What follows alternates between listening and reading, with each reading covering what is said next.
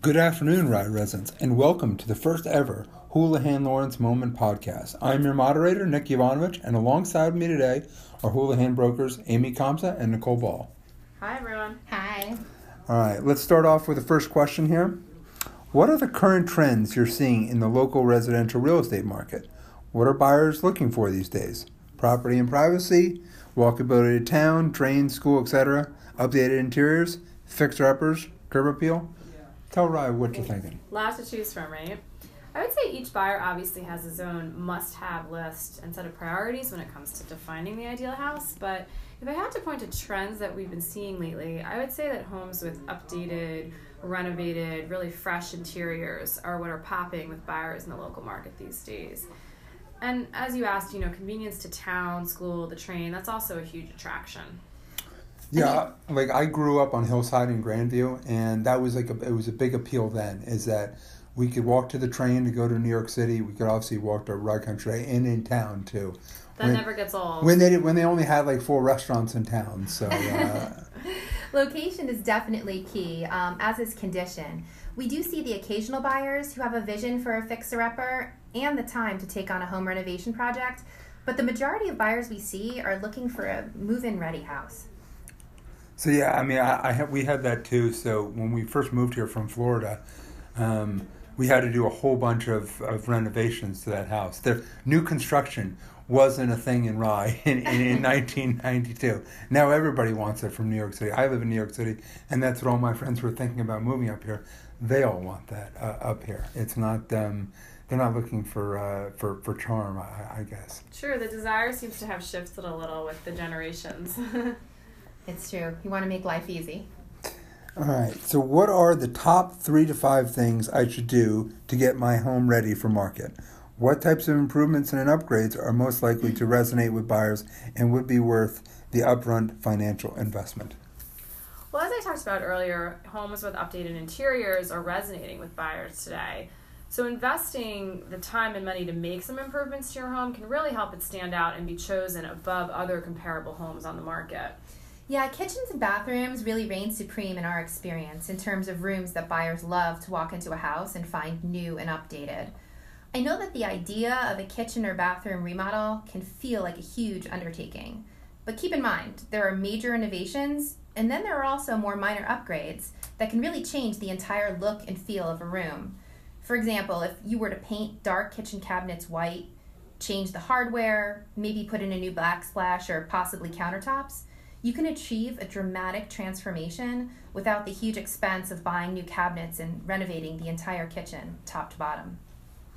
Yeah, so kitchens and bathrooms, I think, obviously stand out, you know, to people as things they walk in and love to see shiny and new. Um, but you know, if we had to kind of make a list, I would say that the second thing that could be worthwhile to invest in, if your house could use some upgrading in this department, is landscaping you know, we focus a lot on interior, but the first thing people see when they approach your house is the exterior.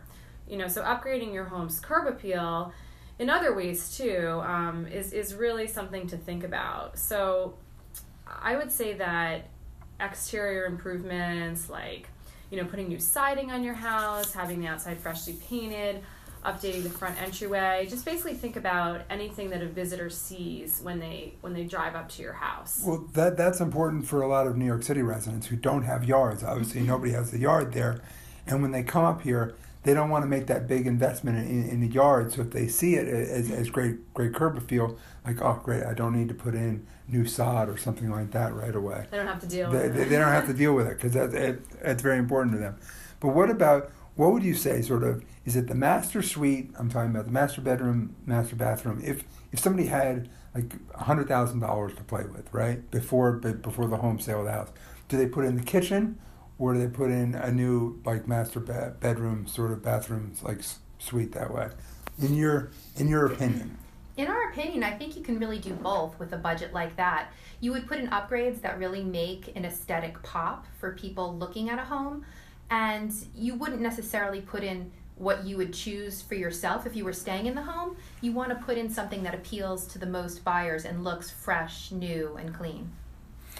All right, so here's the million dollar question for you How can I get the most money for my house? Do I price high, hoping that Rye and all it has to offer will sell itself.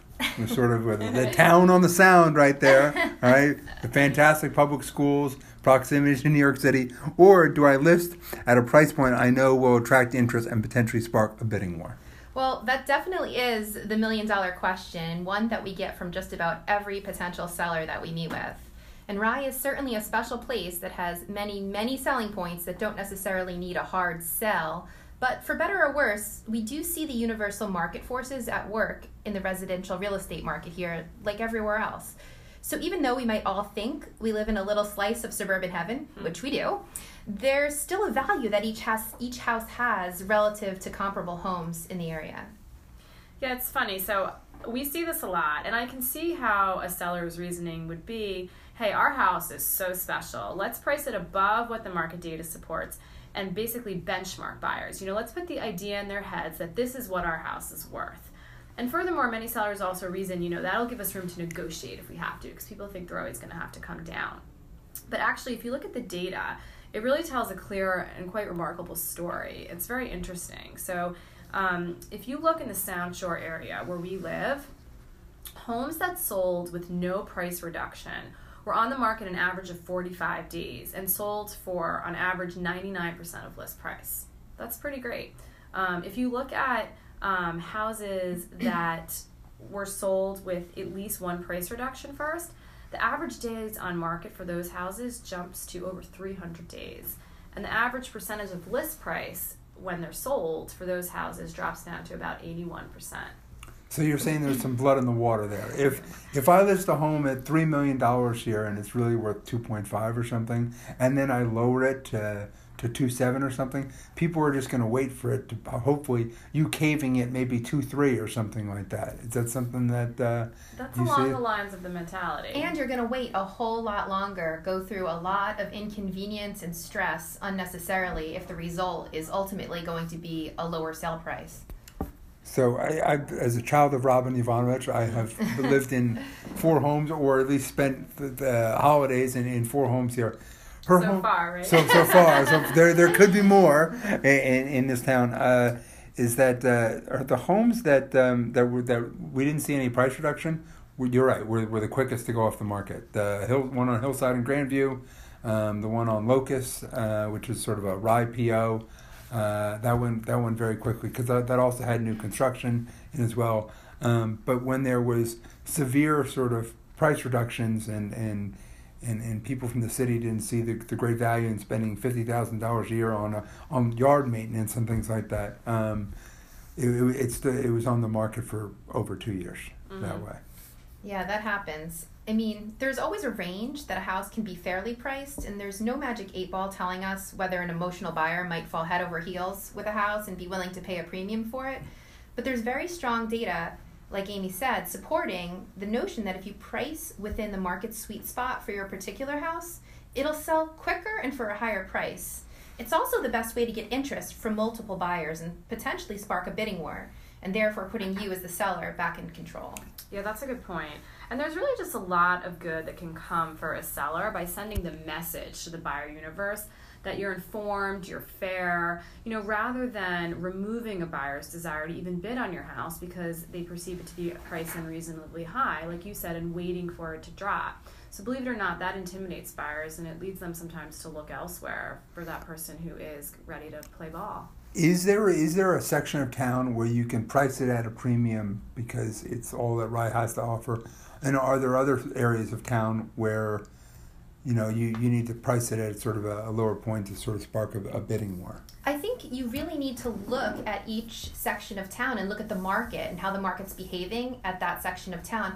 When you see a premium pricing it above what the market will support, doesn't do anyone any favors in the long run. You look at the market based on the neighborhood specifically, and you find how what price um, buyers are willing to spend in that neighborhood. That's right, and then we can point back to what we were talking about, at, you know, at the beginning about sort of the, the condition of your house and attributes um, like location and convenience to town, things like that, that might attract, um, might have more universal attraction, but um, you know, all in all, there are more market forces at work.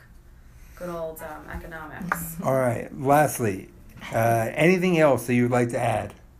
Well, we, we just wanted to say that if you're not sure if you want to sell right now, but if you really want to get a sense of what your house is worth, go ahead and reach out to us, and we're happy to come in and do a complimentary custom market analysis and give you an idea as what the market's doing in your neighborhood for your home at this moment. All right. Well, thank you very much. Rye appreciates this. This concludes the first ever Houlihan Lawrence moment. Thank you very much. Thanks Thank so you, much. Nick.